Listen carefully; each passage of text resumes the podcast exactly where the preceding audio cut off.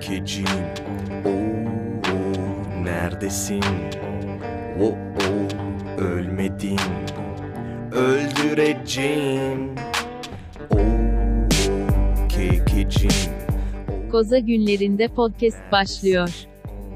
Oo, ölmedin. Öldüreceğim Herkese merhabalar. Lak Lak Podcast karantina günlerinde bir bölüme daha sizlerle birlikte. Kaçıncı bölüm olduğunu artık saymıyoruz. 37 mi oldu 38 mi? Bilmiyorum ki. En son ya onları ben yüklerken en son kaçı yüklediğimize bakıyorum artık. Ee, bu işte uzayacak gibi. Ee, sesini de duydunuz zaten hali hazırda. Kendisi Kaliforniya'dan bize katılan e, eski bir soğuk savaş gazisi. Ee, ve Soğuk Savaş yani yaklaşık sanırım 10 gazi falan var Soğuk Savaş döneminden. Doğru mu Edil? Benle birlikte 10 doğru. 10 savaş. Ya Soğuk Savaş dönemi çünkü çok çok da bir sahada bir çatışma olmadı. Edil yalnız bir şekilde buna dahil olmuş birkaç kişiden biridir. Hoş geldin diyorum Edil'e tekrardan. Hoş bulduk Onur. Uzun, uzun bir tanıtım oldu. Hoş bulduk. Ee, abi karantina devam ediyor. Sanırım Türkiye'de de yeni yasaklar devreye girmiş. Belki Amerika'da da yeni bir şeyler devreye girer. Benim Türkiye gezisi iptal olma ihtimali var bu durumda. Ee, çünkü Amerika'daki rakamlar da iyi gitmiyor. Dünyanın hiçbir yerinde rakamları iyiye gitmiyor. Ee, dünyada e, hasta sayısı 5 milyonu geçmesinin hemen sonrasında 5 5,5 milyona da vurdu. Sadece Amerika günde 200 bine yakın e, yeni vaka tespitiyle e, devam ediyor yola. Tabii bu şartlarda e, tedavi süreçleri ne kadar iyileşirse iyileşsin belli bir yüzde hala maalesef hayatını kaybediyor. Ve duyduğum ve gördüğüm kadarıyla Türkiye'de durum çok daha beter. E, genel olarak bu işten biraz yorulduk. Ben dahil olmak üzere. Çünkü ben bu işi çok ciddiye alıyordum ilk başlarda. Son zamanlarda ciddi anlamda saldım. E, tekrar eski sıkılığa dönmek gerekecek gibi önümüz, önümüzdeki 3 ay boyunca Tabii bu sırada iki tane de aşıdan olumlu haber geldi. Gerçi bu duyurulan yüzdeler çok bilmiyorum okuma şansın oldu mu Edil ama oldukça oldukça şey yani biraz kısıtlı geldi. Yani 100 kişi üzerinden yani 15 bin kişilik iki gruba birine plasebo 15 bin diğerine de ilaç veriliyor. Ve bunlardan 100 tanesi korona oluyor. Diğer tarafta da ya bir tarafta 100 tane diğer tarafta bilmem kaç tane oluyor ne kadar güvenilir bilmiyorum. Beklediklerinin çok üstünde olduğu söyleniyor. Tıpçı olmadığım için her konuda da ahkam kesmek istemiyorum. Sen ne düşünüyorsun? Ben, ben de bilmiyorum abi. Senin gibi yani senin gibi haldeydim yani. Bu acaba yeterli bir şey sample Veri size mi diye. Aynen. Ama anladığım kadarıyla öyleymiş ya. Öyle mi? Evet. Doğrudur. Yani onun çalışması yapılmıştır. Bir tarafta hakikaten 90 hasta varken diğer tarafta çok daha az tam hatırlayamıyorum hasta sayısını. Çok çok daha az plasebo olmayan grupta çok daha az hasta oluyor. E, ve o gruptakilerin hastalığı çok daha hafif atlattıkları gözlemleniyor. Bu olumlu haber. E, yani tabii ki biraz insanların da olumlu habere ihtiyacı olduğu için. Çünkü şöyle de bir şey var. Sonu belli olmayınca dayanması da zor. Şimdi bir tünelin ucundaki ışığı görünce ha gayret hadi sıkalım dişimizi tekrar evlere kapanalım. Gerekirse rahat rahat gittiğimiz marketlere yine dikkatli gitmeye başlayalım falan filan noktasına gelebilir. Ee, yani bu işin ciddiyeti geçmiş değil yani onu söylemek istiyorum. Çünkü benim de maalesef yakın yani benim de üzerimde e, geldi bu durum. E, maalesef dayım şu anda hasta. Daha doğrusu bütün aile hasta dayım dayımda ama e, ağır olarak geçiren dayım. Yani bu işin tehlikesi bitmiş değil e, ve biraz da böyle talihsiz bir kabus gibi üzerinize çökebiliyor. E, lütfen dikkat etmeye devam edin. E, şimdilik evet. çok da bir şey söyleyeceğim. Türkiye, Türkiye konusunda hani şu anda değil. Yani bu süreçte yaşananlarla ilgili birkaç bir şey biliyorum ama Türkiye'nin ne kadar kötü durumda olduğunu biraz televizyonlardan da okuyabiliyorsunuz. Hastanelerde yer bulunamaması, ilaçların bulunamaması, e, bu her her aşamada torpil devreye sokmak zorunda kalınması, doktorların aylardır zor şartlarda çalıştıkları için kendilerinden beklenen ehemmiyeti veya özeni gösterememeleri e, gerçekten aileler yani bunu yaşayan aileler nasıl saçma bir stres içinde nasıl bir korku içinde buluyorlar kendilerini tahmin edebilirsiniz. Ee, bunu unutmuştum ben. Bunu fark ettim maalesef. Ee, o yüzden dikkat edin. Özen gösterin. Evet abi. Yani şey e, dediklerin doğru çok ekleyebileceğim bir şey yok. Hani iyi, iyi, iyi açıdan konuşmak konuşacak olursak bu özellikle ikinci çıkan aşının Moderna tarafından geliştirilen e, şey biraz daha dağıtım konusunda da e, çok kısıtlama yaşamayacağı söyleniyor. Çünkü Pfizer'ın aşısında biraz e, soğuk depoda bekletilmesi gerekiyormuş aşının. Aynı durumun Moderna aşısında olmadığı söylendi. O iyi bir gelişme. Zaten bu arada Pfizer da ilk aşıları yollamış Amerika'ya. Dört tane state'e gitmiş. Süper. Ee, ilk denekler bakı- bakacaklar aşıya. Yani şu noktada artık ne olursa kârdır noktasındayız. Çünkü hem ABD kötü hem Türkiye kötü. Yani dünya kötü aslında birkaç tane ülkeyi Evet. say- saymazsak. Çin Durumlar- hariç. Çin'de hiçbir şey yok. Abi Çin evet. Çin- Ama tabii Çin tabii e, ne yaşanıp bittiği de tam belli olmadığı için. Ama ben stadlardan Türkçe- dolu videolar Türkçe gelmeye devam ediyor. Ben anlamakta güçlük çekiyorum. Yani bunun bir, bir noktada da artık a- a- araştırılması, açıklanması gerekiyor. Ee, ve maalesef Biden'dan da çok Çin'in üzerine gidecek enerjiyi almıyorum. Ondan da rahatsızım açıkçası. Şey, um, Abi Biden demişken bu arada hemen aklımdayken ben ufak bir Tabii. düzeltme. Geçen bölümde e, şeyden bahsediyorduk. Bu e, Donald Trump ile Joe Biden arasındaki oy farkı işte 5 küsür milyon. Ben e, şey demiştim bu bayağı ciddi bir oy farkı diye ama sonra gidip bir bakayım kontrol edeyim dedim. E, aslında çok örneği varmış. Onu hemen düzeltelim. Hı. Yani yakın tarihte baktım aslında 2000 yılından e, 2000 yılından beri yapılan seçimlerde ki en büyük ikinci fark. İlk fark Barack Obama'nın 2008 yılındaki seçimdeymiş. 9,5 milyonluk bir fark e, atmış John McCain'e. Yani son bildiğimiz 2000 yılından beri yapılan seçimler arasında ciddi bir fark ama hani seçim tarihine bakacak olursak aslında çok çok da büyük bir fark değil. E, şu anda bakıyorum Richard Nixon'ın galiba pardon özür diliyorum Richard Nixon değil e, şey hemen bakalım çok büyük bir farklı seçilen bir başkan daha gördüm çünkü onu bahsetmiş olalım. Ee, evet Richard Nixon'mış ya 18 milyon oy, at- oy farkı varmış 1972 yılında. popülarite işte şey, e, yani aslında geçmişte de başkan seçimlerinde toplumun ne kadar bilinçli olduğunu görüyoruz. Ne kadar saçma sapan Ki insanların. Richard Nixon'ın da başkanlığı nasıl bıraktığı da o da ayrı bir tartışma konusu. Neyse bu düzeltmeyi de yapmış olalım. Tamamdır. Bunu da söyleyelim. İyi yaptın, sağ olasın. Ee, koronavirüs Türkiye ile ilgili diyecek ya daha fazla ne var diye düşünüyorum. Ya rezillik. Yani bu insanlar işte ülkeyi yönettikleri iyi iddia ediyorlar. Ee, bazı ilaçlar kara borsada satılıyor ve bu, şekilde ülkeyi çok iyi yönettiklerini iddia ediyorlar. Ee, şeffaf olacaklarını iddia ediyorlar. Artık yeni bir döneme geçildiği iddia ediliyor. Fakat yeni dönemin ilk hamlesi olarak affedilen e, sağlık sebepleri dolayıyla affedilen damadın gerçekten e, şey istifa ya da af talebiyle ilgili haber 27 saat yapılamıyor ama biz yeni bir döneme giriyoruz şeffaflık konusunda, yargı konusunda bunlar söyleniyor.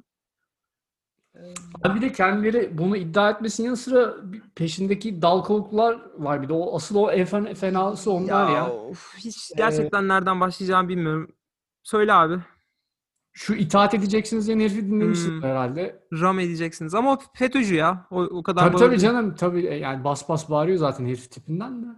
Ee, neyse yani e, şey bu adam bu herifler olduğu sürece yani bu e, bahsettiğimiz FETÖ'cüler olduğu sürece zaten yani bu adamların iktidardan gitme gibi bir pozisyonları yok. Niye gitsinler abi? Böyle herifler e, şeyde senin peşinde dolanıyorlarsa e, ne bok yedikleri belli olmayan tipler.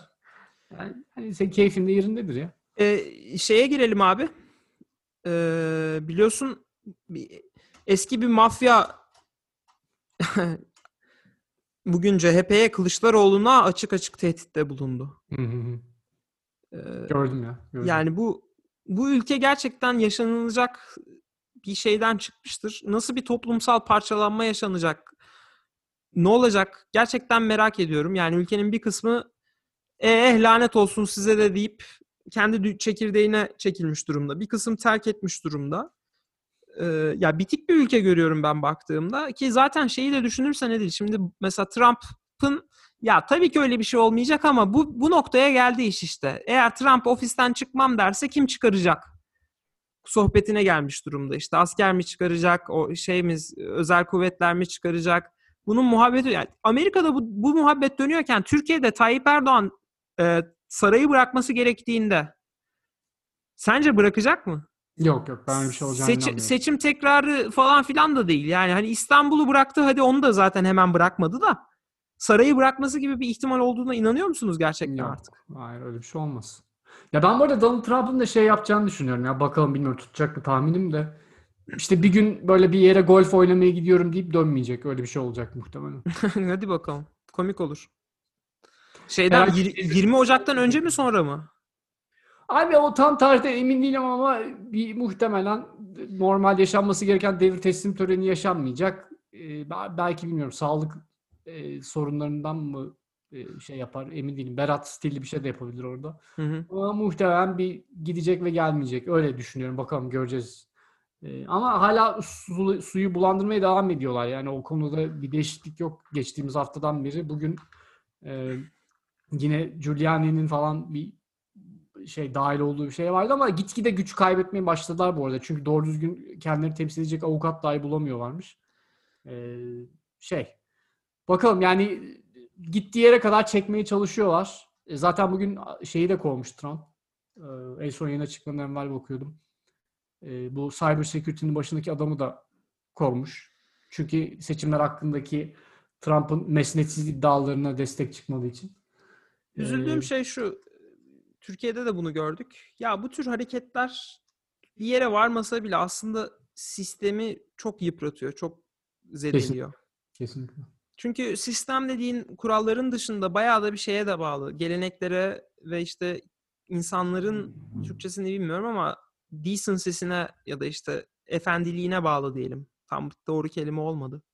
İnsanların insan olmasına bağlı. Doğru. Oraya gelecek kişinin demokrasiye saygı duyan bir insan olmasını bekleyerek yazılmış bu kurallar. Şimdi bunlar böyle yıkıldığında kafada aslında kafalarda çok bariyerler yıkılıyor. Yani işte başkanı oradan kim çıkaracak sorusunu sormak aslında çok fazla şeyi zedeliyor sistemle ilgili bana kalırsa ve bir sonrakiyle ilgili sıkıntı yaratıyor ki zaten bir sonrakini de bir yerde yaşıyoruz yani. Lin- Lindsey Graham- Graham'ın falan yaptıklarını bilmiyorum. E, duydun mu? Yani Amer- çok da girmeyeceğim bu konulara daha fazla şey yapmak South istemiyorum. Carolina'daki şeyleri Evet. Yani e, bu nasıl bir dönemden geçiyoruz gerçekten anlamakta güçlük çekiyorum. Bu işin sonunda da gelecek gibi de gelmiyor. Bir tek sosyal medyayla da çözemiyorum. Kafa yoruyorum buna. Yani gerçekten ne olur da çözülüre çok kafa yoruyorum. Çünkü samimi olarak önümüzdeki 20-30 yılın e, gittikçe kötüleşeceğinden korkuyorum. Umarım yanılırım. Umarım bunun çözümünü biliyorlardır. Umarım sıcak e, yaklaşımlar bazı şeyleri değiştirir. Bu arada şeyin bir paylaşımı vardı. Yani e, Amerika'da nasıl bir insanların kin ve nefret dolu bir hale gel- geldiğiyle ilgili. Eskiden başkanlar Thanksgiving'de aileleriyle fotoğraflarını görürdük. Birlikte tatillere çıkarlardı. İşte kedileriyle, köpekleriyle, işte çocuklarıyla bir aile fotoğraflarını görürdük falan filan diyor, diyorlar. Trump'ın mesela 4 yıldır böyle bir şey yok yani. Tayyip Erdoğan'ın hiç gülmemesi gibi. Hep bir Trump- gerginlik, hep bir kavga. Bir ailesi de yok ki zaten. Yani oğulları zaten kokainmanlar. Ee, şey desen, gelin desen e, Be- Berat'ın şey versiyonuyla birlikte. Şeyden bahsediyorsun. Ge- Gavin Newsom'ın eski gelin ondan bahsediyorsun. Bu Yo gelen. şey yok yok ondan bahsetmiyorum da. şey Republican Convention'da ellerini açıp bağıran Oğlum ya, ya çeşit çeşit o kadar çok garip grup Şey, adam var ki. Kimberly Guilfoyle. Aynen aynen. Ee, Yani e, aile ailenin böyle kıyısından ucundan köşesinden dokunduğu her insan apayrı bir tipleme. Freak Show, Freak Show. Aynen aynen bildiğin freak show. Yani Mesela Giuliani. you start doing ballots like this. ya şimdi öyle bir ailenin functional olması mümkün değil zaten. Yani e, Melania'yı da görüyorsun adam yani kadın adama karşı inanılmaz bir şey hissediyor belli yani. Nefret. Evet bir şey Ya o, o- orada mutlu bir aile tablosu çıkarmak imkansız ya. diyorsun. Mümkün değil. Şey de zaten yani tabii o yaşta bir çocuğu şimdi programımıza alet etmeyelim ama o çocuğun da birazcık sosyopat hareketleri olduğu tespit edilmişti hatırlıyorsan. Melanya'dan olan küçük çocuğun. Evet evet. Var, Garip vardı, çizimleri falan vardı. vardı vardı ama hiç şaşırtıcı değil abi. Hani Değil mi o aile ortamında? iyi bile iyi bile dayanmış olabilir. Ben daha psycho bir şey çıkabil, çıkabilmesini. Hala da çıkabilir diyelim. Ya tabii tabii. O da Şimdi o değil. zaman birazcık bu konuları bir kenara bırakalım. Ya son olarak hadi dayanamayacağım. Bunu da söyleyeyim. Ee, ya Obama'nın eski videolarını, konuşmalarını izliyorum Edil. Hakikaten daha iyi bir başkan göremeyiz gibi geliyor. İnanılmaz bir adammış. Çok coolmuş ya. Obama çok karizmatik bir lider ya. Ee, Bayağı iyiymiş yani. ya benim Obama hakkındaki tek hani negatif şeyin politikasına falan girmiyorum bu arada abi. Hani biraz Hı hı. şey muhabbeti bu dronlar, dronlar bilmem neler falan onlara gi- girmiyorum hiç. Hı O biraz çünkü çok onun kontrolünde olan şeyler değil aslında. Yani şöyle diyeyim. Tabii ki kontrolünde ama arada çok şey insan dahil oluyor. Artık nasıl karar veriyorlar bilmediğim konular. Şimdi şey yapmayayım ama benim herhalde en büyük eleştirim o biraz o karizmasına karşı çok şey. O peşinden yani yarattığı legacy'nin bozulmasından biraz fazla korkuyor gibi geliyor bana. O yüzden böyle bazı noktalarda fazla sesini çıkarıp çıkarmıyor. Ee, hani bir şey yanlış yaparım da o arkada bıraktığım legacy bozulursa diye. Ben öyle arada bir o hissiyatı alıyorum kendisinden Hmm. ama dediğine katılıyorum bu arada. Yani e, en azından benim gördüğüm ABD başkanları arasında kesinlikle en karizmatik lider kendisi yani. Ee, bir şey ekleyemeyeceğim. Katılıyorum. Yani diğer dediğin kısımla ilgili ben öyle bir şey almadım ama sen öyle hissettiysen insan okumak konusunda iyi bir başarılı birisindir. Öyledir diye düşünüyorum. Yani şey abi onu, onu da şeye dayandırıyorum. Hani bir, çok basit bir örnek vermek gerekirse böyle bazı noktalarda e, çıkıp konuşabileceği noktalarda çünkü zaten çok seven kitlesi Hı hı. yani büyük bir kitlesi var kendisini seven. Bazı böyle çok kritik noktalarda fazla sesini çıkarmayıp biraz fazla köşesine beklediği e, yani hem bu ilk seçim döneminde Evet. Donald Trump'ın ilk seçim döneminde hem de bu Biden'da da yani e, a- a- hakikaten aktif olarak e, olaya dahil olması biraz geç oldu. Ha soru şu ak- aktif olarak dahil olması gerekiyor muydu gerekmiyor mu o da ayrı tartışılır. Ben ha tam onu diyecektim. Ben bir başkandan birazcık o ağırlığı bekle- beklerim açıkçası. Yani çok çok daha aktif olarak e, her konuda ya sen işin bitti artık. Sen üzerine düşeni yaptın. E, ömür boyu da seni çek senin fikirlerini de şey yapmak zorunda değiliz. Bir şey olabilir. E, ya şunu da göz önünde bulundurmuş da olabilir ayrıca. Yani Biden'a son dakikaya kadar destek vermedi. Hillary'ye de son aşamaya kadar destek vermedi. Onda da ben yine mantıklı buluyorum. Yani şimdi e, Bernie Sanders'ı destekleseydi ve Bernie seçilmeseydi ne olacaktı? Yani sonuçta tek vücut, tek yekpare bir şekilde sesini son aşamada duyurması lazım.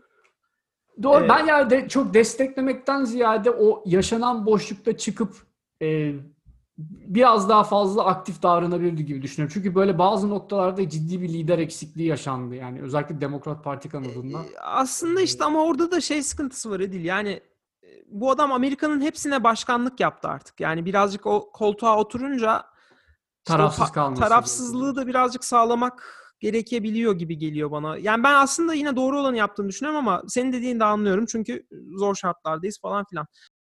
Koza günlerinde podcast devam ediyor. Daha fazla uzatmayalım istersen. Epeyce girişte bile çok uzun konuştuk. Ee, iki tane konumuz var zaten. Birincisi Apple'ın e, çıkardığı M1 çipleri. Ee, biz bunu aslında konuştuk Edil'le. Çünkü bu WWDC'de yani Apple'ın geliştir Apple'ın geliştiricileri için yaptığı konferansta anons edilmişti Apple'ın kendi çiplerine geçeceği. E, çok önceden de şeyleri vardı. Ee, beklentiler vardı. Eğer takip ediyorsanız Mac Rumors, The Verge de neredeyse Apple için çalışıyor denilebilir. 9 to 5 Mac gibi we- web sitelerine bakarsanız burada e, bununla ilgili dedikodular e, şey yapıyordu. Tahmin ediliyordu. Biraz da içeriden de bilgi sızıyordu tabii.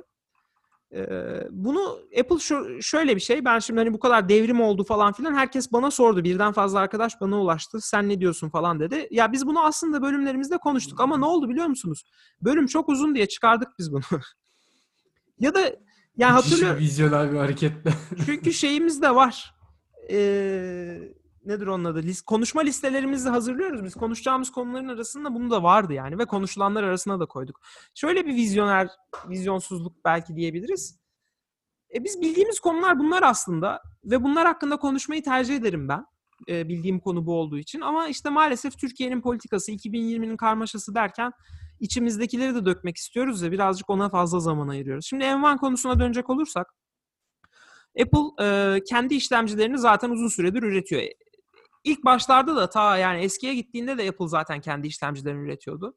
Ee, Intel, Intel Apple'ın her zaman kullandığı işlemciler değildi. Ondan öncesinde de Apple e, işlemci kullanımı konusunda geçişler yaptı. Detaylarına daha fazla girmeyeceğim. E, 2000'lerde Intel'e geçti.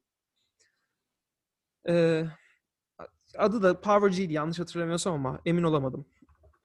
Ama ondan öncesi de var. Sanırım Evet, Motorola, evet. Motorola falan da kullanıyorlar. Kendi Intel'e- işlemcileri de Intel'e oluyor. geçişleri daha yakın tarihlerde. Daha önceden başka şeyler de kullanıyorlar. Doğru. Şeyde e, ilk iPhone'da da Apple şey kullanıyor bu arada. Sanırım Samsung'dan aldıkları işlemcileri kullanıyorlar ilk iPhone'da da. E, ve fakat sonrasında Apple e, takip ederseniz şeyleri iPhone'un e- Eylül'de yaptıkları iPhone e, lansmanlarını, sunumlarını takip ederseniz işte hep A, A2, A3, A4 e, işte öyle çipler çıkarıyor. Bunlar da kendi evinde geliştirdiği çipler ve bunların hepsi ARM mimarili çipler. Şimdi piyasada en meşhur iki tane mimari yapısı birisi x86, diğeri de ARM'ın geliştirdiği mimari yapıla, yapılar. Bilgisayarlarımızda en çok kullandığımızda Intel'in ve AMD'nin kullandığı bu X, x86 yapısı şu anda kullanılıyor. E, ve bunlar genelde e, performans odaklı. Yani güç optimizasyonundan çok daha fazla nasıl işlem yapabilirim odaklı çipler. O amaçla oluşturulmuş e, mimariler. Intel tabii ki bu defalarca bunun dışına çıkmaya çalıştı çünkü mobil marketi kaçırmak istemediler. E, daha basit, daha zayıf, daha iyi pil tüketimi olan ama güçten kısabilen, ısınmayan şeyler çıkarmaya çalıştılar. Fakat başarısızlıkla sonuçlandı. Ee, Ben Apple bu konuda ne zaman çalışma yapmaya başladı tabii ki bilmiyorum. Ee, Interview'ları şeyleri de dinlemedim, mülakatları da dinlemedim bu konuda ki onlarda da açıklamamış olabilirler. Ama benim tahminim e, bundan yaklaşık bir 5 yıl önceki e, MacBook Air'larda Apple ciddi anlamda bir şey yaşadı. Hayal kırıklığı yaşadı.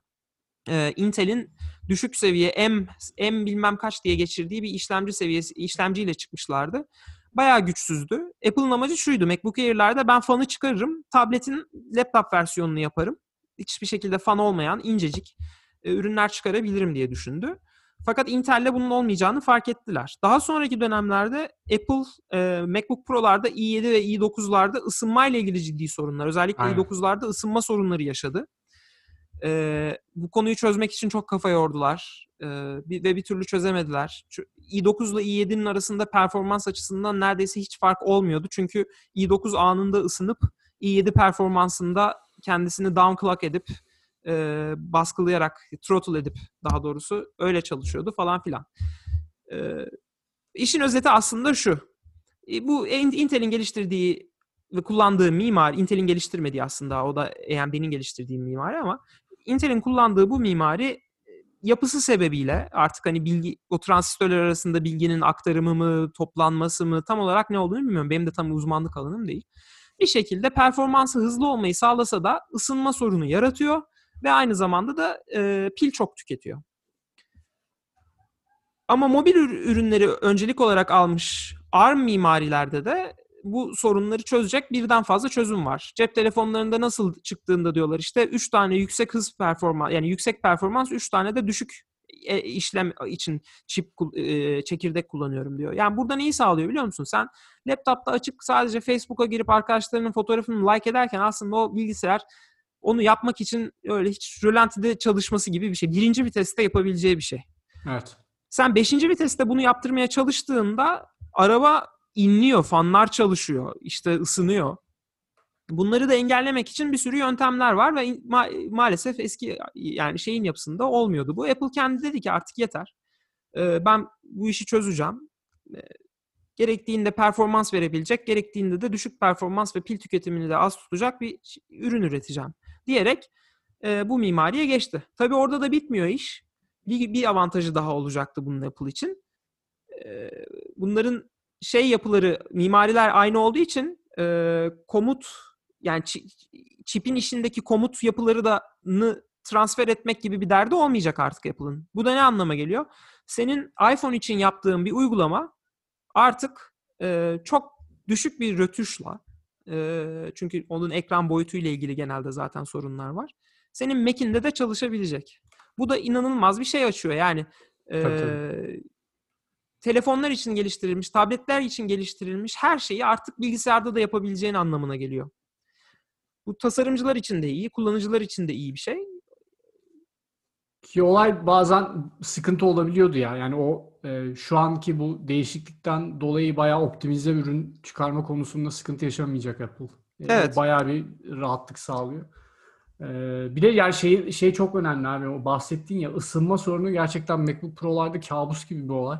Hı hı hı hı. E, zaten bu yeni çıkan e, e, şeyde MacBook'larda bir de Active Cooling sistemi introduce etmişler. Şeyle birlikte çalışacak. M1'lerle çalışacak. Hı hı. Ee, yani her açıdan çok mantıklı bir hareket oldu Apple için. Ve beni, ben, benim orada şey çok aşırı garip geliyor abi. Ee, içinde 16 milyar tane transistör barındırması çok çok deli bir olay yani. Evet. Bundan bir 30 25 30 sene evvel evvelye gittiğimizde böyle bir oda dolusu e, alan gerekiyordu o kadar transistörü bir araya hı. koyman için. Geldiğimiz nokta tam bir çılgınlık ya. Doğru, doğru. Ee, şey üzeri de hesaplayabilirsiniz. Her bir transistörün 1 ve 0 gibi çalıştığını düşünerek 2 üzeri 16 milyarın nasıl bir kapasite olduğunu da kendiniz düşünebilirsiniz. İşlem olarak işte orada kendi içindeki RAM de dahil. Şimdi bu ürünle ilgili e, benim kafamı kurcalayan birkaç bir şey var. Birincisi ilk çıkan ürünler e, e, M1 diye bir çiple çıktı Apple. Ve bunları işte MacBook Air, MacBook Pro 13 inç ve Mac Mini ile duyurdular. Görü- gözüktüğü kadarıyla görülen tek fark aralarında Mac Pro ile şey MacBook Pro 13 inç ve Mac Mini'de aşağıda bir fan olması e, ve MacBook Air'de olmaması. Burada da şey devreye giriyor. Yani aslında aynı işlemciyi koyuyorsun sen bu ürünlere. Birinde fanla daha uzun süre e, yüksek performans alabiliyorsun. Diğerinde daha az alabiliyorsun ki e, bu aslında şeyi de do- doyur- e, doğuruyor biraz. E, yani acaba bunu birazcık overclock etmek denemeleri olacak mı? Yani soğuk, acaba daha da soğutsan ne kadara kadar alabilirsin? Bir bunu merak ediyorsun. İkinci konu şey Edil, aslında sen orada doğru bir noktaya değindin. Hani biz pil performansının çok çok iyi olacağını söylüyoruz, ısınmalının daha az olacağını söylüyoruz. Bunun aslında tasarımın şeyinin dışında yani düşük çekirdek, düşük performanslı ama bol enerji verecek e, efficiency çekirdeklerinin dışında bir etki bir sebebi de e, Apple'ın 5 nanometre teknolojisine geçmiş olması. Bildiğim kadarıyla laptoplarda ya da işte bilgisayarlarda 5 nanometreye geçilmemişti. Sadece telefonlarda üretiliyordu bu.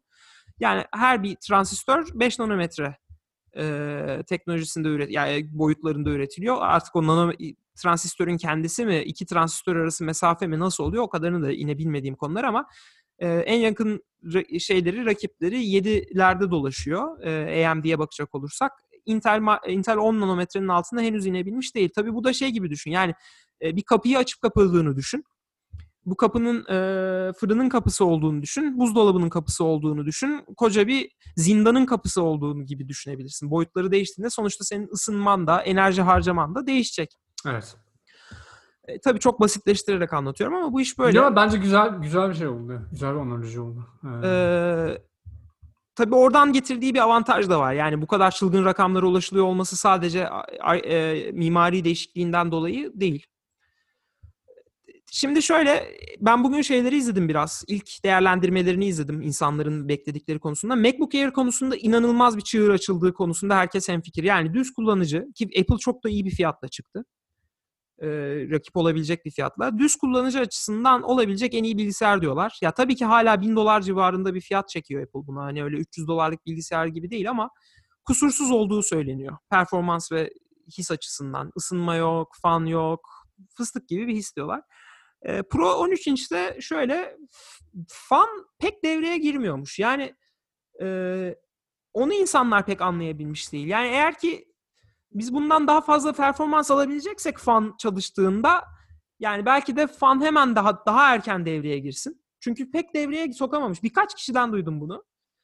E, fan daha erken devreye girsin ve ben e, daha yüksek performans alayım. Gerekirse işte içindeki bilmiyorum şeyi hızlandırabilir misin? Çekirdeği overclock edebilir misin biraz? E, daha fazla işlem yapabilmesi için. Bilmiyorum. Mac ile ilgili zaten çok da denebilecek bir şey yok. Hani o kullanıcısının işini görecek bir alettir diye düşünüyorum. Şey var bir de bu hani bir, insanlara bir bilgi vereyim. Ee, şey detaylarını bilmiyorum ama şimdi bu işlemciler ürü- şeyden ürün hattından çıktığında bunlarda hata olasılığı çok yüksek oluyor.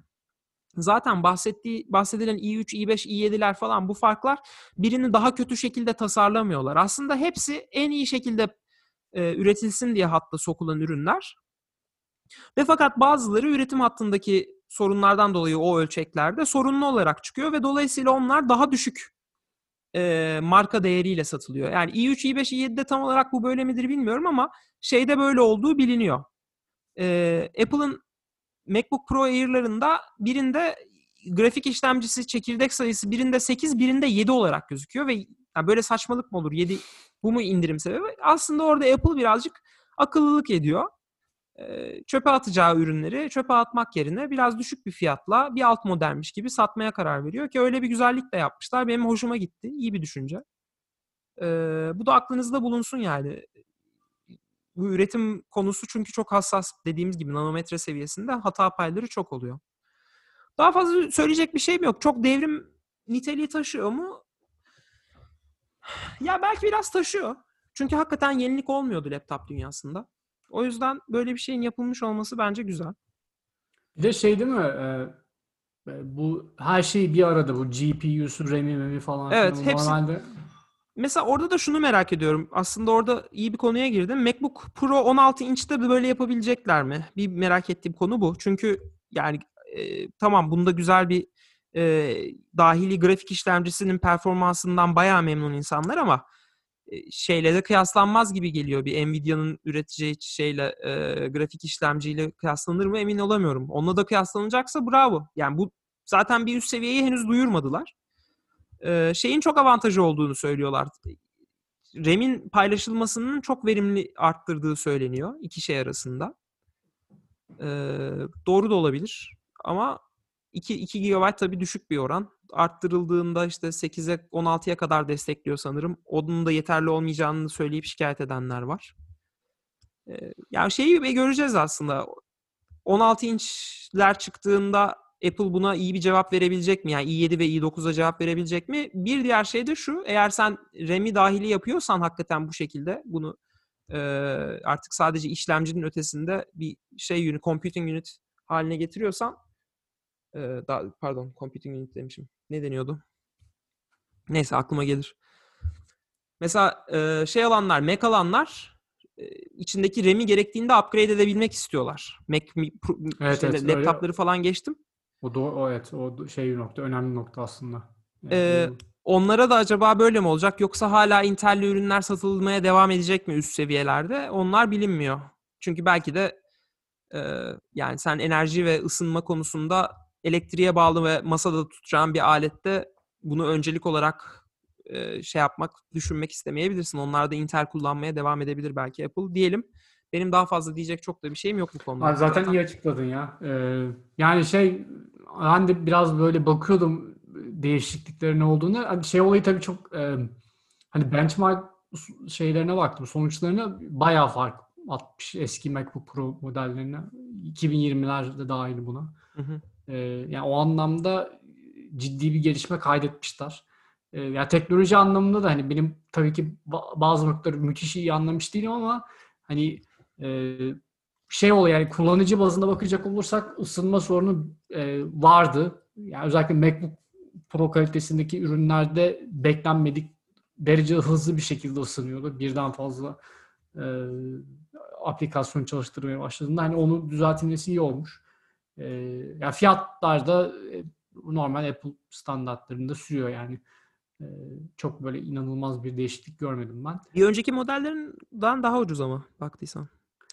Ee, yani şey anlamda dedim e, ne derler böyle çok ciddi bir şey yok Ee, şey son fiyatlara bakmadım da hani daha doğrusu karşılaştırmadım fiyatları gördüm de eski modellerle nedir nedir ne değildir diye ya şey hatırlıyorum hani MacBook Pro'ların en basit versiyonları işte 1250-300 arası falan değişiyordu yine aynı civarda gördüm ben belki üst modellerde mi indirim var bilemedim Ee, Pro'lar sanırım bir 1400-1500'den başlıyordu yanlış hatırlamıyorsam 13 inçler. e, şey e, Neyse ya. E, ya sonuca bağlamak gerekirse bu Apple için şey bir adım yani ciddi bir adım. Bakalım hani bundan sonraki üretim geliştirme süreçlerinde ne gibi farklılıklar göreceğiz. Evet. evet. E, o- Bu arada şey hala eleştiriliyor. Öndeki kamera hala 720p. Web, bu webcam. arada touch- touch bar'ı da bırakmamışlar. Touch bar'ı da çok sevmeyeni bol. Evet. O da doğru. Acaba bir sonraki iterasyonda ne yapacaklar onu da Aslında onu seveni de var ama işte. Evet ondan dolayı dedim. Yani, yani mesela benim açımdan çok bir şey fark etmiyor açıkçası ama e, ne bileyim Apple'ın çok fanatik bir kitlesi var ya böyle bazı, hiç bazı konularda asla fikirlerinden vazgeçmeyen ve direten e, göreceğiz. Bakalım diğer tarafta neler olacak. Windows'un bir e, ARM tabanlı bir iş- işletim sistemi çıkarma ya da işte Windows 10'u sanırım aktarma denemesi, denemeleri vardı. E, bakalım onlar biraz daha ciddiye binecek mi? E, ARM'a bir kayış olacak mı? Ya da Intel e, mimarisinde ciddi köklü bir yenilik artık hani bilmem bilmem ne Lake, Kobe Lake, Bubu Lake falan gibi şeyler yerine daha kökten bir değişime girecek mi göreceğiz. Şöyle bir kriz çıksa da bir füze yağsa da şu olsa da bu olsa da bir dolar yükselse de bir satsak da bir kar etsek. Çok bekler. Çok bekler. Şeye geçelim abi. Ee, bu haftanın son konusu da bu olsun istersen. Ee, Türkiye'de yeni başlayacak bir dizi. Aklına geldi. Bir başkadır mı diye düşünüyorsun. Hayır değil. Bir başkadırı bir sonraki bölüm konuşalım izledikten sonra. Ee, başka ne olabilir Türkiye'de başlayacak dizi? Hakan Muhafız. O bir o bir şey açtı abi. Önden yol açtı. Evet. E, bir ilkti. Asla şey unutulmaz yani. E, ama başımıza daha büyük belalar açacak gibi duruyor. E, ATV'nin müthiş yeni yapımı Akıncı. Akıncı dizisi. Ee, ne diyorsun? Türkiye'de bilim kurgu yapılamaz diyenlere Tokat gibi cevap olmuş abi. Türkiye'nin ihtiyacı olan bilim kurgu bu muydu diye yani Türk motiflerini içermesi açısından. Mesela dizide Türkiye motifi içeren ne gördün sen? Abi e, oraya geçmeden evvel müthiş bir e, şey e, ne derler? Çalıp çıkma demeyeyim de sağdan soldan esinlenme de gerçekten farklı noktalara varılmış. Çünkü böyle yaklaşık 4-5 tane farklı süper kahraman teması gördüm. E, o 35 saniyelik teaser'da. E, her şeyin en güzelini alıp e, ortaya mükemmel bir ürün çıkmış yani. Türk motifi olarak gördüğüm e, şey ya e, ne var Türk motifi olarak? Bir şey yapıyor abi. Bir orada şey e, bir besmele çekiyor? Bir şey yapıyordu orada ama dua mı ediyor ne? Evet ellerini dua eder şekilde Evet. açıyor. Yani o güzel, güz- güzel şey ince düşünülmüş bir hareket. E, bence bir, bir sıkıntısı yok yani. E, kıl- kılıncı var. Kılıncını gördüm. Ha ben onu Yani- görmemiştim. At boyunda bir kılıç sahibi kendisi. Ne için kullanacak bilmiyorum. O da herhalde şeyden alınma. Hakan Bey'den alınma. Ama orada hançer mi vardı ya? Kılıç değildi değil mi oradaki? Ya Edil bizi temsil eden şeyler bunlar mı? Abi e, Yani be- zaten o kasıtlı sordum soruyu. Seni biraz şeye düşürdüm farkındayım. çok çok güzel çok güzel bir soru. Bizi temsil eden de ben hep şey gibi gördüm ya. Yani e, bu hali hazırdaki süper kahramanlardan e, süper kahramanlara ait hangi temalar bize uyarlanabilir diye. Çünkü orada bir kristal falan filan var. E, o çok ya kriptondan alınma ama ne amaçla o kristal orada acaba bir şey mi veriyor? İman gücü mü veriyor kendisine? Oradan bir şey mi çıkıyor? Mesela niye Vahiy- zemzem suyu değil vahiy- madem illa bu kadar? Ee, yani mesela kıyafet şeyden e, araklanmış direkt. E, The Boys'dan araklanmış. Direkt Homelander'ın kıyafeti herifin üzerindeki. Motosiklet Batman. Ee, şeyde de var. Arrow'da da var motosiklet.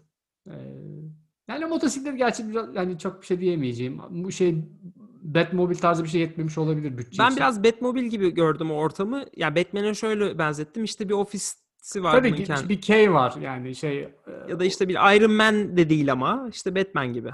Abi işte Batman, Iron Man, Arrow. Orada bir bilim merkezi var. Ee, köşede Ercüment Bey aşı falan geliştiriyor. Öyle bir yer gibi düşün. Peki bir şeyin yerlisini yaparken illa buna kendimizden bir şey katmak zorunda mıyız? Mesela Spy-. Spider-Man mesela İstanbul sokaklarında olsa, binadan binaya işte Maslak'ta atlasa. Bence değiliz ya. Ben öyle çok lokal şeylerin illa katılması gerektiğine inanmıyorum ya. Yani o şeyden alacaksa e, yani ortaya ucube bir örnek çıkacaksa koymayın ya. Çok şey değil. Ya da başka şeyler yaratın. Yani başka işte bir sürü yani süper kahraman yaratma işi henüz bitmiş değil işte. One Punch Man diye bir şey yaratıldı mesela. Hulu'da izleyebilirsiniz.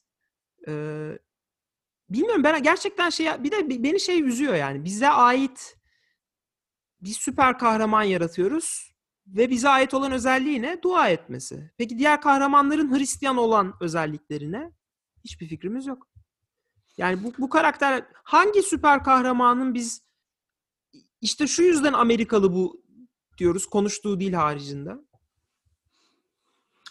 Abi e, yani o o konuda biraz şey yani e, mesela Hristiyan temaları olan süper kahraman şeyleri var. E, yani direkt böyle gözüne hayvan gibi sokulup böyle e, şey dua edermiş gibi şey ya şeyler de var komiklerde var komik booklarda Ya var. Ben onları elbette vardır canım o milyonlarca ya- karakter var sonuçta. Ama şeyi düşünecek olursan yani ben böyle gerçekten e, bir e, toplumun geneline bir ürün e, yap, şey yapmak istediğin zaman böyle o tip şeylere çok da takılmıyorsun. Çünkü Değil mi? yani süper Herkesi- kahraman dediğin aynen ne yapıyor? Uçuyor, kaçıyor falan filan. Hani çok Ya- da böyle lokal tema kullanmanı gerektirecek bir durum yok açıkçası.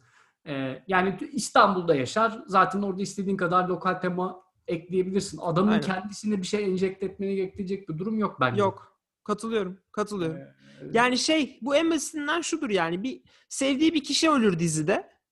Kiliseye gitmez de camiye gider. Ya evet. Budur yani.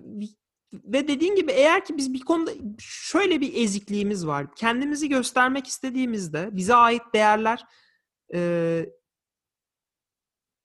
bir kere yani şey herkese hitap etme gibi bir derdi yok en baştan. Hani güya biz dünya için iş yapıyoruz ama ne hikmetse sadece kendi kendimize goy goy yapıyoruz. Yani o karakteri bir tek Türkler izleyecek, bir tek salak salak çocukların beynini yıkamak isteyen aileler izletecek falan filan. Yani bir gerizekalılık var. Dünyaya iş yapmak derdi yok. Kendi kendine goy goy. İkincisi canımı sıkan da bu. Bizi biz yapan değerler hakikaten bu mu? Bu kadar basit mi yani? Bizi biz yapan ve bizden olduğunu gösteren o kişinin bu mu? Mesela şey daha komik olmaz mı işte? Ee, bir Spider-Man'in e, büyük annesiyle konuşurken annesinin televizyonun ekranının üzerinde bir dantel olması daha komik, daha hoş bir detay, daha şık bir detay olmaz mı? Ya zaten o, o tip şeyleri yedirmek bence daha kolay oluyor. Yani karakteri bu tip şeyler yüklemeye başladığın zaman ucube bir şey oluyor abi işte. Ondan sonra şey yapıyorsun böyle sağından kripton çıkan, çıkan ama aynı zamanda doğasını eksik etmeyen bir adam gibi bir şey çıkıyor. Pelerini melerini falan Evet. filan var. Ee, ben katılıyorum ya bu arada. Yani o, illa lokal bir şey katmak istiyorsan abi karaktere e, eklemene gerek yok ki abi bu bizden biri diye. Ya gayet olay olay örgüsünde de bahsedebilirsin ondan. Ee, ama Ya- nedense o tip şeyler bilmiyorum tutuyor mudur bu şeylerden dolayı e, Ya para oluyor. Tuttuğu mutluğu yok ya. Para oluyor abi. Ve halka ne versen Ertuğrul, yetiyor. e, yok ne bileyim şey Selçukluk, uy- uyanış Selçuklu. ha uyanış bilmem herhalde onlar tuttuğundandır diye düşündüm ben emin değilim yani. Ya bak sadece şunla sen şurada senle beyin fırtınası yaparken aklıma gelen bir fikir daha. Mesela Popeye diye bir karakter var değil mi? Türkçesi neydi? Kaba, kaba yok neydi? O düşmanı kaba sakal. Kaba sakal. Temel, kendi- temel reis. Temel Reis. Mesela şey gibi bir karakter çıksa, dolma yiyince kaslanan bir çizgi film karakterimiz olsa bence yeterince komik. Ve gayet de bizden. Yani biz biz gerçekten sadece bu dini dua etmemiz ya. Bu bu kadar bir yüzeysel, bu kadar çapsız bir bakış açısı olamaz ya. Neyse abi. E- Evet abi yok yani katılıyorum. Ee, ya bu arada mesela Hakan Hakan Muhafız'a da e, zaman- zamanında yeterince bahsetmiştik ama ne orada orada böyle çok şey yoktu. Ee, ya orada bir şey var, karakter üretilmiş. Anladın mı? Şey değil böyle sağdan soldan ap, aparmadan ziyade bir e, bir şey üretilmiş. Yani bir temele oturtulmuş ama işte detaylarında, metaylarında ufak tefek bir şeyler vardır illa sağdan soldan alınma. Hani Hı hı. o, orada bir kendi çapında bir yine orijinallik var bence şey olarak. Katılıyorum. Katılıyorum. Ee, ama ya bu Akıncı falan tamamen şey ya. Yani na- ne yapıyorsunuz oğlum? Hani kafanız mı yedi tasarlarken? Abi Ne ama yani? neyse bunu sadece söylemek istedim. Birilerinin söylemesi gerekiyor ve duymuyorum. Böyle durumlarda yani biz biz gerçekten bu muyum? Bize ait motif deyince aklımıza ha tabii şeye girmedik. Bize ait motif deyince e, Formula 1'de şampanya patlatılmaması. Tamam hadi, hadi onu da konuşalım. Şey, Hadi son bu arada abi Ak- Akıncı bu arada kimsenin ciddiye almadığına ben eminim bu arada. Yani biz burada şey yapıyoruz biraz fazla konuştuk bir konuşmuş bile olabiliriz konu hakkında da. Ee, neyse ya işe o- olayın boktan da böyle paranın bu tip saçma sapan yayınlar harcanması. Yok yok. Bence bu kadar konuşulması da önemli yani. Neyin? Çünkü bu konu hakkındaki saçma olan o. Bu gerizekalıların bizim hakkımızdaki tek ortak noktanın, bizim tek değerimizin dua etmek falan olduğunu görmeleri gerizekalılık. Çalıp çıkmalarının ötesinde. Neyse şu Formula 1 olayına girelim. Şampanya verilmeme e, Ertuğrul Özkök'ün yazısı falan oldu. Kim vermiş abi bu kararı? Yani Türkiye'de şampanya verilmemesiyle ilgili kararı kim veriyor? Valla orada da yine bir saçma sapan şeyler vardı. Ee, bazı Formula 1 organizatörleri tarafından getirilmiş deniyor şampanya Hı hı. ama neden öyle bir şampanya getirildiğine dair bir açıklama yok. Muhtemelen bunlar söylemişlerdir adamlara da öyle bir şey getirin dedi. Şey olsun, öyle bir şey yaşanmışsa da. İki ihtimal var. Sen söylemeden karşı taraf sana böyle bir hassasiyet yapmak durumunda hissediyordur. Bu çok yani bize yakışmayan. Biz seküler bir devletiz. Yani bunun hiç Ki e, öyle bir şey olması bile çok kötü. Evet. Yani, Yani öyle bu- bir hassasiyet hissetmişlerse öyle bir hassasiyetimiz yok bizim arkadaşlar. Bunu hani kabul edelim. Türkiye laik seküler e, artık nasıl söylemek istersen bir hukuk devleti. İnsanlar istedikleri şekilde yaşayabilirler başkalarına zarar vermedikten sonra. Şampanya patlatılmak gibi bir adet varsa bir yerde de o şampanya patlatılabilir. Bundan kimse de kendi hayatından dolayı sorumlu değildir falan filan. Yani bunları açık açık söylemek lazım artık. Hani hep böyle dalga geçiyoruz, şey yapıyoruz falan filan. Böyle bir hassasiyet kimse sana göstermek zorunda değil. Böyle bir şey beklemen senin dangozluğundur. Yani böyle insanların her şey konusunda seni nasıl kırmayacağını. Sen de başka insanlara saygı göstermek zorundasın çünkü. Abi e, yine ben bölüm başına e, bağlayacağım da olay yine bu e, etraftaki dal kabuklarda bitiyor. E, hani böyle bir aptal kararı dahi e, savunacak şeyler var. Tinet'te insanlar türedi ya işte bu Mustafa Albayrak tadında. Aynı kasadan bir tane daha vardı İsmail Cesur diye. Cumhurbaşkanı danışmanıymış. E, bu kendi çapında işte neden böyle bir karar alındığını anlatıyordu. Adamın ondan sonra bir gün sonra kulağına dil darbeleri olan bir fotoğraf ortaya çıktı. Bilmiyorum gördün mü? Ya gördüm. Ee, Ya bu bunlar bitmeyecek. Bence sıkıntı o. Bu yani parayla satın alabileceğin insanın haddi hesabı yok. Bu bitmeyecek. Bence şey İşte artık- bunlar bitmediği sürece de çözüm bulamayacağız abi. Ben ilk bunların bitirilmesi lazım ya. Ee, Ee, bence bizim artık bazı konularda böyle ya her şey tartışmaya açık olmamalı anlatabiliyor muyum? Böyle her konuda da herkesin ama böyle de olabilir. Yani ama ama işte bakın Bahreyn'de de böyle falan filan. Yani hani yeter lan yeter hani yok öyle Bahreyn'de öyle olabilir. Burada öyle değil işte bu kadar basit. Bu burası öyle bir devlet değil. Senin ben- benim de bir sürü hassasiyetim var. Sen de onların hiçbirine saygı duymuyorsun. Bu konuda da kimse saygı göstermek zorunda değil. Ve çok da hassas bir konu bence. Yani gerçekten çok çizgide bir konu. Çok bu tür konuları konuşmuyoruz. Daha büyük sorunlarımız var diye ama bu da bence çok büyük bir sorun. Abi Türkiye'de bir de herkes çok hassas ya. Herkes her şeye aşırı alınıyor. Herkes inanılmaz saygı bekliyor e, inandığı değerler konusunda. Bence öyle bir mecburiyet de olmaması lazım da neyse o konular çok uzun. Girmek istemiyorum. O zaman e, bir karantina bölümünün daha sonuna gelelim. Eklemek istediğim bir şey yoksa kapıyorum Edil. Kapatalım ya. Sevgili dinleyenler dinlediğiniz için çok teşekkür ediyoruz. Korona konusunda dikkatli olmaya devam etmenizi rica ediyoruz. Sevdiklerinize de bunu hatırlatın diyelim. Görüşmek üzere. Hoşçakalın. Bay bay. Bay bay. Koza günlerinde podcast sona erdi. scene.